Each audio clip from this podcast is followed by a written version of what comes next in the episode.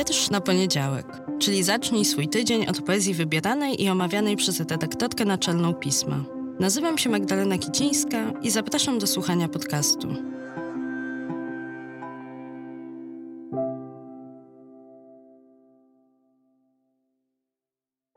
Cykl powstaje we współpracy ze Staromiejskim Domem Kultury. Dzień dobry, dobry wieczór. Witam Was w ten poniedziałek, świąteczny dla niektórych, a tym, którzy właśnie dzisiaj świętują, życzę, żeby to był, życzę przede wszystkim wesołych świąt i życzę, żeby to był dobry, wyjątkowy czas. A dla tych, dla których to po prostu wolny dzień, życzę rozkoszowania się tym spokojem i czasem na trochę zwolnionych obrotach a ja tego czasu nie chcę ani zanieczyszczać, ani zagłuszać swoją przydługą gadaniną, więc zostawię wam tu wiersz na ten kawałek wiosny. Ten, w którym się przeplata trochę zimy, trochę lata, taki wiersz, żart, który sobie czasem wiosną czytam z tomu Wiosny i Jesienie zresztą, w którym zebrane są teksty poetyckie Juliana Tuwima.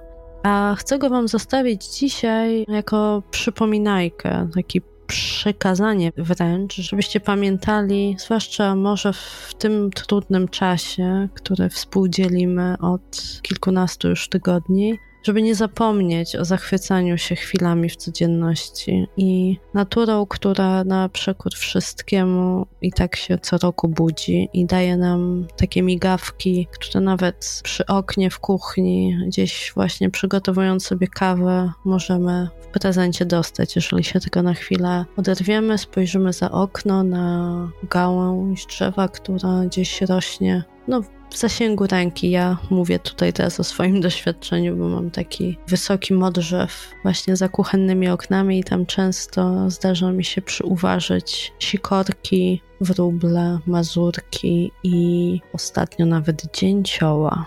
Życzę Wam, żebyście takie cuda natury też w tym czasie dostrzegali. Julian Tuwim, ptak. Na gałązce usiadł ptak, Zaszczebiotał, zatrzepotał, ostry dziubek w piórka otarł, rozkołysał cały krzak. Potem z świrem frunął w lot, a gałązka rozhuśtana jeszcze drży uradowana, że ją tak rozpląsał trzpiot.